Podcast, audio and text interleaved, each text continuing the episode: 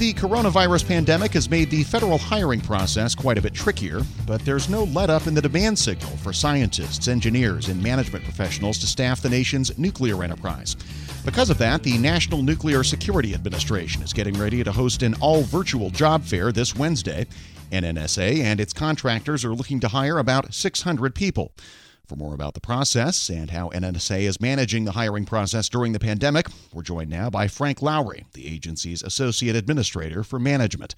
I think I'd like to focus first on the virtual aspect of this. Is, is, is this a recruiting methodology NNSA developed because of COVID, or have you done these sorts of virtual events before? Thanks, Jared. What a great question. So the we're doing virtual recruiting and have been for about three years here because it gives us a long arm to reach out to our university partners where we have many uh, graduate students who are doing uh, their doctoral studies and are interested in coming to work at one of our laboratories. Rather than interrupt their doctoral studies at their university, we learned how to do these virtual interviews uh, so they could continue at their uh, university and and interview to get hired at one of our laboratories. So this is old hat for us. Uh, what's different during COVID is that we have shifted entirely to the virtual recruiting events. Uh, so we don't go in person to the universities anymore because the students mostly are not there. But we do, and this is our third uh, effort to do the virtual job fairs, where we run uh, some advertisements out on Twitter and Facebook and and LinkedIn and other social media, and then uh, folks can click on the link and and uh, sign up for the virtual job fair in advance. And then the day of the virtual job fair, we have our, our booths, our virtual job fair booths are manned by uh, hiring managers from uh, both the federal offices here in Washington, D.C., as well as our, our, our laboratory and site partners who are all over the country. So this is going to be a very unique one where we have 600 positions to fill. And uh, we'll have all of our, our partners, our management and operation partners from the laboratories and plants. They'll be with us on Wednesday.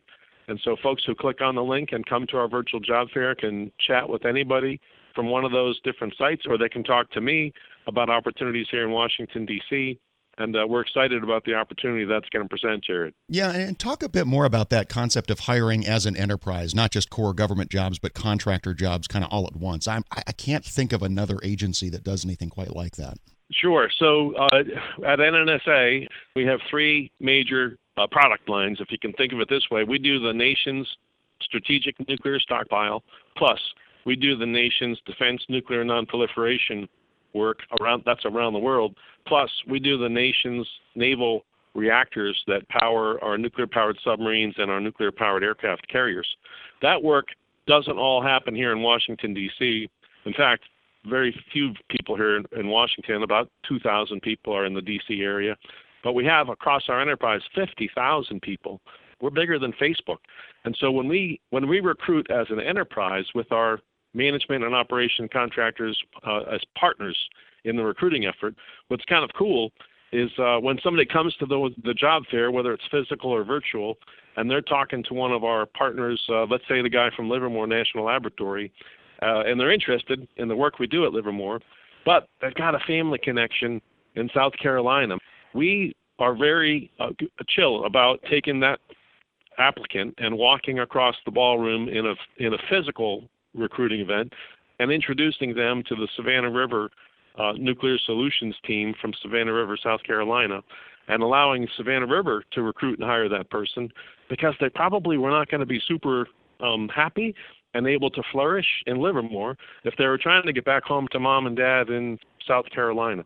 And so we have found success by recruiting as an enterprise because we can fill in the gaps from one candidate who, who may be may be perfect technically for the, the work we have to do at uh, Livermore National Laboratory, but whole life wise, uh, for that person to flourish and be really f- fulfilled in life, they need to be in Savannah River right now. And so we can hire them there. We'll hire them in Savannah River.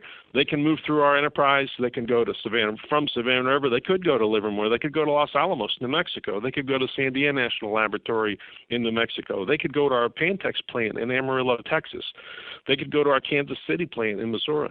They could go to Oak Ridge, Tennessee and work at Y12 we allow uh, and in fact encourage people to move within the enterprise uh, to learn more about how we do our product line and to help us manage as smartly as possible by bringing the best practices from one of our M&Os to the other M&Os and vice versa. Uh, Jared, so thank you. Does, does, that scratch that itch? It does. And, and I'm just curious, you mentioned 600 positions in this go round. Is that an unusually high number or par for the course? And then within that, what are sort of the most challenging types of positions historically for NNSA to actually fill? Yeah, that's a great question. So in the in this fiscal year, fiscal year 2020, our uh, targets, uh, you know, so our hiring needs across the enterprise uh, were approximately 6,000 people. And there's really two things working here. One, we have many people in our workforce of 50,000. Many of them are retirement eligible or soon will be. And you could think about roughly one third of us will be retirement eligible in the next five years. That's just managing attrition of people who are moving on to the next chapter of their life after having served the country for decades. In addition to that, Jared, there is some growth in the work that we're doing for the country. And as that uh, budget increases for the NNSA product line, which we, we produce for the Department of Defense, uh, we also have to continue to hire scientists, engineers, uh, program managers, project managers, accountants, health physicists, the whole spectrum of federal and M&O or, or contractor employees. We're, we're hiring all types. Now, to your specific question of what's our most challenging, it is very challenging these days because we have to compete with private enterprise and with every other federal agency out there. It's very challenging for us to find uh, the engineer and the physical scientist who can come and be with us for decades and help us continue this mission. And so we we do work very hard uh, through our university connections to try to stay in touch with the current student body, both undergraduate and graduate, uh, so that as they finish up their studies and have a summer, they can come with us and do an internship at one of our national laboratories, a paid internship. And if the paid internship goes well, they may come again next summer and if, if they really like it a lot, they may come back after they graduate and become one of our research scientists at one of the national laboratories. Uh, so uh, we we are very excited about the virtual job fair on Wednesday. Again, it runs from 10 to 4, and it's easy to find if you Google NNSA Virtual Job Fair August. It's the first thing to pop. And what you'll find when you click on the link, it'll ask you some questions. You can upload a resume. And when you go on Wednesday to the job, the virtual job fair, and you get in the, the door, you'll see all these booths, and you can click on a booth for Lawrence Livermore National Laboratory, and there'll be an informative video that you can click on and watch, and it will tell you all about what we do at Livermore. There'll be a different booth labeled Los Alamos National Laboratory, and if you click on the other icon in that booth, it'll give you the opportunity to talk to a person who actually works at the Lawrence Livermore or the Los Alamos National Laboratory, whichever one you click on. And uh, if the booth has uh, got people in it, like there's already people in there chatting, it'll keep track of when you entered the booth and it will take care of you in the priority order based on what time you clicked on that link to get in the booth. So I'm excited about it. Uh, I think uh, my friends here who are going to be doing the hiring uh, efforts on Wednesday, they're excited about it. Uh, because we've already done two of these, we've had great success in hiring people virtually. They don't have to come in. They don't have to risk COVID. They don't have to even come in to do the virtual onboarding. We do all of that remotely, and we can get them working for us from their house. And, and lastly, I wanted to ask you about the timeline of that process. I mean, obviously, the, the federal government has a well deserved reputation for being a slow hirer. Yeah. I, am sure a lot of these positions also require security clearances, if not all of them. So realistically, I mean, if, if somebody has a good interview on Wednesday, when are they actually going to be working? Great question, Jared. So we the going off the virtual job fairs that we ran this summer. So this is recent data. We ran uh, one in June and we ran one in July, and we've already uh, onboarded 14 people, uh, scientists and engineers, from the June job fair and we have uh, 20 people lined up to to come on board from the July job fair. The limitation doesn't end up being uh, things like fingerprinting and the like. It's true. You used to have to do all of that stuff before you could hire the person and get them on the on the payroll. Uh, but because of the COVID, the Office of Personnel Management has given us some latitude on how we can bring people on board and get them working and so they can come on board and begin working on their unclassified training.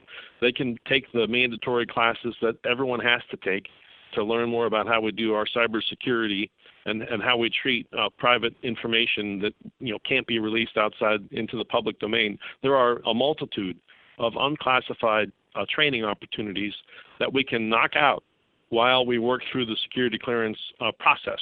And so we don't let that impede our onboarding date. And that's been very exciting because a lot of the people who are out there interested in coming to work for us otherwise might go work somewhere else. And we don't want that. We want them to come with us. We need them for uh, for our mission, and we're excited about getting them on board as quickly as we can. So, to answer your question more directly, those folks that came to the June job fair, they're already on board. That's Frank Lowry, the Associate Administrator for Management at the National Nuclear Security Administration. We'll post a sign-up link for Wednesday's virtual job fair at federalnewsnetwork.com slash Federal Drive. Grab a 30-day free trial of LiveXLive Plus, and you'll get unlimited skips, commercial-free music, and all of the podcasts and live streaming events you can handle. Visit livexlive.com slash podcast one to learn more and start your free trial.